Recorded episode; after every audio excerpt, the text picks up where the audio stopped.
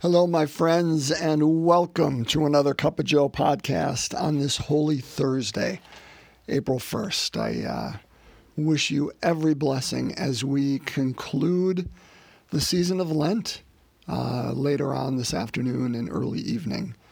Uh, and we begin the shortest and most beautiful and most tragic and most life giving uh, of seasons, uh, the Triduum.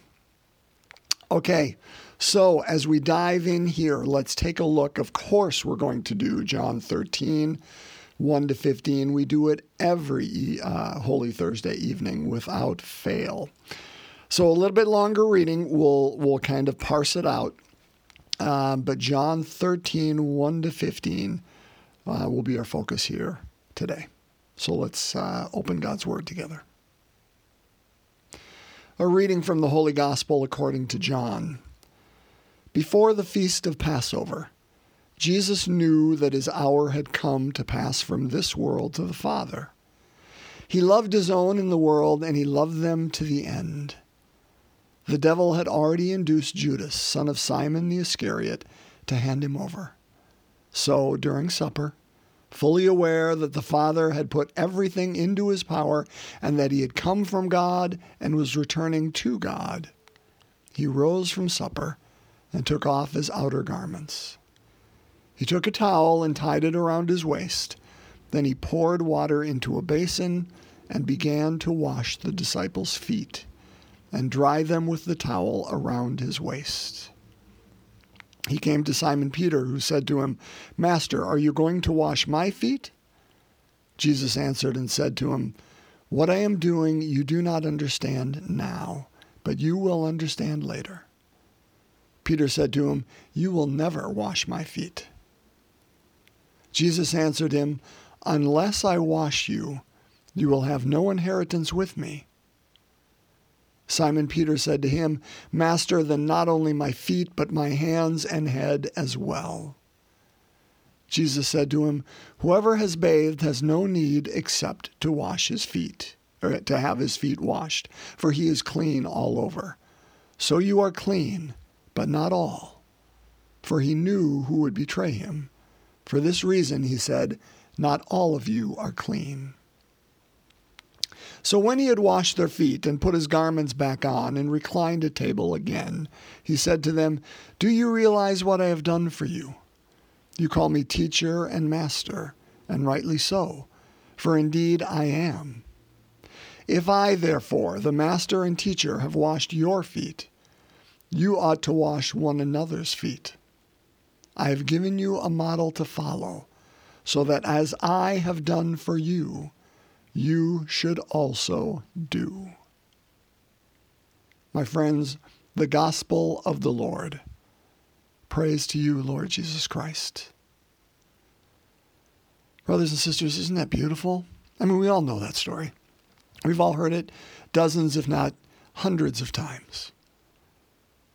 This is the great story uh, of the Last Supper in John's Gospel. I mentioned this yesterday. Uh, John's Gospel, the Last Supper, goes for five chapters because Jesus is going to do his final discourse. This is his final teaching to the disciples, and it's five chapters worth. And nowhere within that five chapters, nowhere, do we see Jesus take uh, the bread and uh, and give it to others and and offer thanks and break it and say this is my body. And nowhere does he take the wine, not in John's gospel. Again, those treatises on Eucharist at the Last Supper are in Matthew, Mark, and Luke's gospel. But if you want John's great Eucharistic theology, and brothers and sisters, John's Eucharistic theology is so incredibly good you have to go to chapter 6. After he feeds the 5,000 is when he does the bread of life discourse. The rest of chapter 6, where he says, Listen, my body is real food and my blood is real drink. Unless you eat that, the bread of life, you will not have life within you. And people are like, What's this guy talking about? and start leaving. Uh, and he looks at his disciples. It's the it's the the great moment uh, because again, there's no Caesarea Philippi. Who do people say that I am? Moment in John's gospel. Again, you got to look to the synoptics for that. This is that moment though in John's gospel where he looks at his disciples and says, "Will you too go?" And Peter, again, the spokesman, because Peter's the one at Caesarea Philippi who says, You are the, the Christ, the Son of the living God. Here he says, Lord, to whom should we go? You have the words of eternal life. Meaning, we can look everywhere for life. But why would we do that? Because life only comes from one place from the giver of life, from you. You have the words of eternal life. Ah, I could just go on and on. Sorry, totally off base here. Let's go back to the Last Supper. So, anyway, this is so great because, you know, just to do this gospel tonight, I, I today, I'm missing the fullness. I, I, of course, I am because I'm I'm human and, and frail, but I'm missing the, the the fullness of the readings because if you were at liturgy tonight or plan on going, the first reading deals with exactly what we talked about yesterday, which is the Passover, and it talks about how you have to procure a lamb and how you have to uh, kill the lamb uh, at evening's twilight. And then you have to place the blood over your doorway and your lintel uh, because the angel of death is going to pass over. And you have to gird yourself as one ready to travel. You know, your loins girt, sandals on your feet, uh, unleavened bread, everything I talked about yesterday, uh, ready to go because you are a people who, uh, through the saving action of God, this day eh, are going to be set free. And if that's not good enough, then we get the full Eucharistic theology because we don't avoid it today. Of course, we can't avoid it today. It's everything today.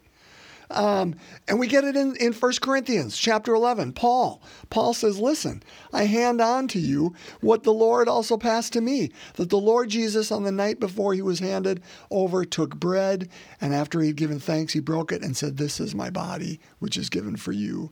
Do this in memory of me. And of course, he does it with the blood too. So we tie everything that Jesus is doing is tied to the Passover, even though, brothers and sisters, remember, this is not a Passover meal in John. In John, the Passover meal is the next night because Jesus is the Passover lamb who will be procured and who is killed at evening's twilight and whose blood is the saving action through which we are set free. All of that.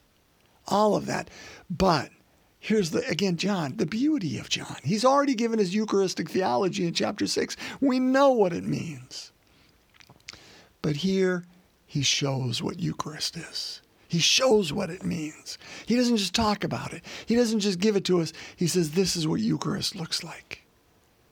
And so uh, he rose, took a towel and tied it around his waist, took off his outer garments poured water into a basin, and began to wash the disciples' feet. Brothers and sisters, sometimes we make the gospel so hard and we put rules around it and boxes, and we have to make sure we do A, B, C, D, E, F, and G. And if we fail to do any of those, we got to start over and go back. Oh, today is a day where you just get to take that off and say, let's focus on, on what's real.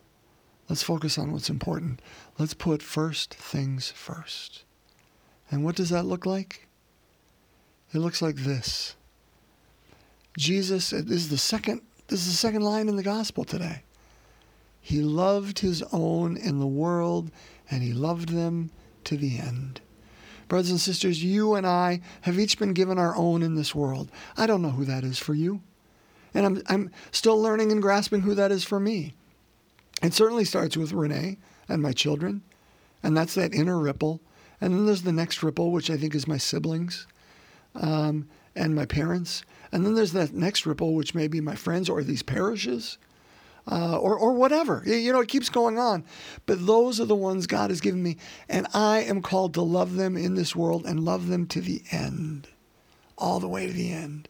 We know what that end looked like for Jesus, but yet he loved all the way to the end, didn't he? And isn't that just the simplicity of the gospel?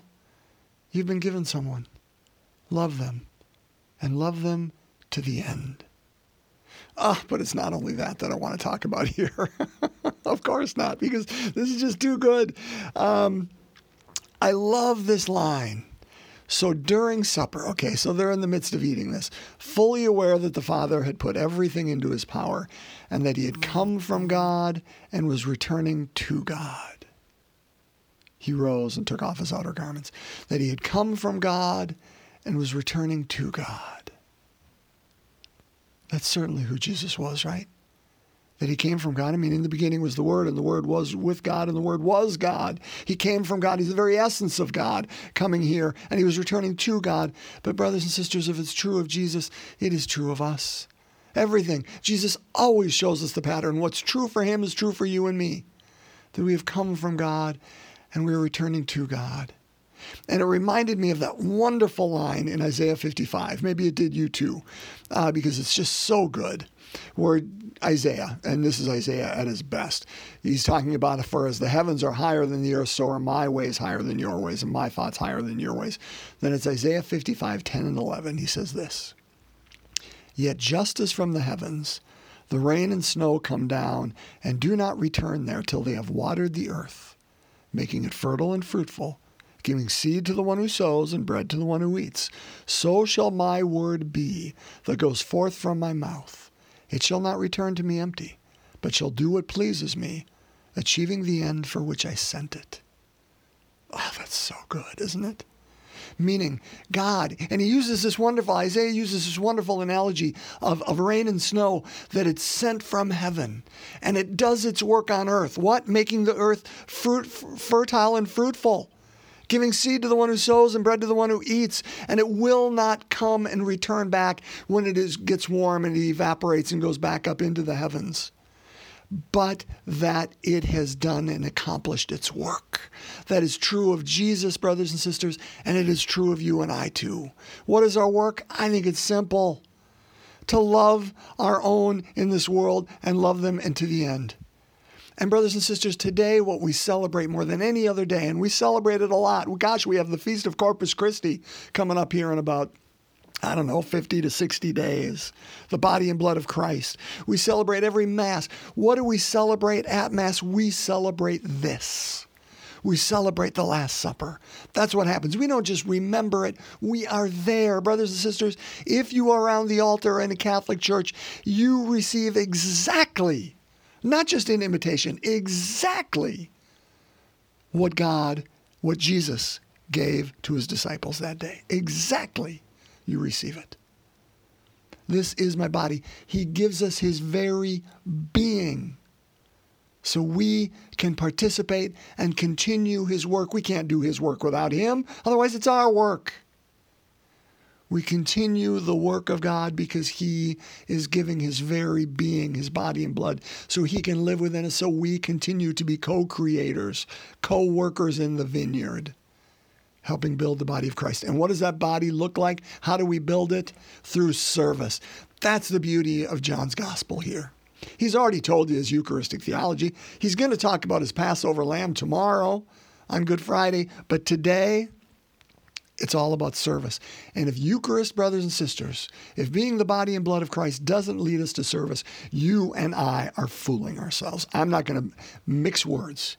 You and I are, are, are living a lie. If Eucharist does not live to serving our brothers and sisters, you do not understand Eucharist. And we do not participate in the kingdom and in the life of Christ because that's all he was. That's all he was. That's what it looks like. Yeah, there are times where Peter, right? Lord, are you going to wash my feet? No, you're not going to do that. No, no. You're too good. Or, or, I can't have that. You, how often do we do that? Oh, I'm not holy enough for you to be here. Or I, I'm not good enough. God, you, you go somewhere else. And, and he says to us, unless unless you open yourself and you humble yourself and you allow me to come in and make my home within you and wash you, you're not a part of this. Brothers and sisters, get that false humility away. That's what Peter was doing. Don't don't fall into that. Then don't let me fall into it.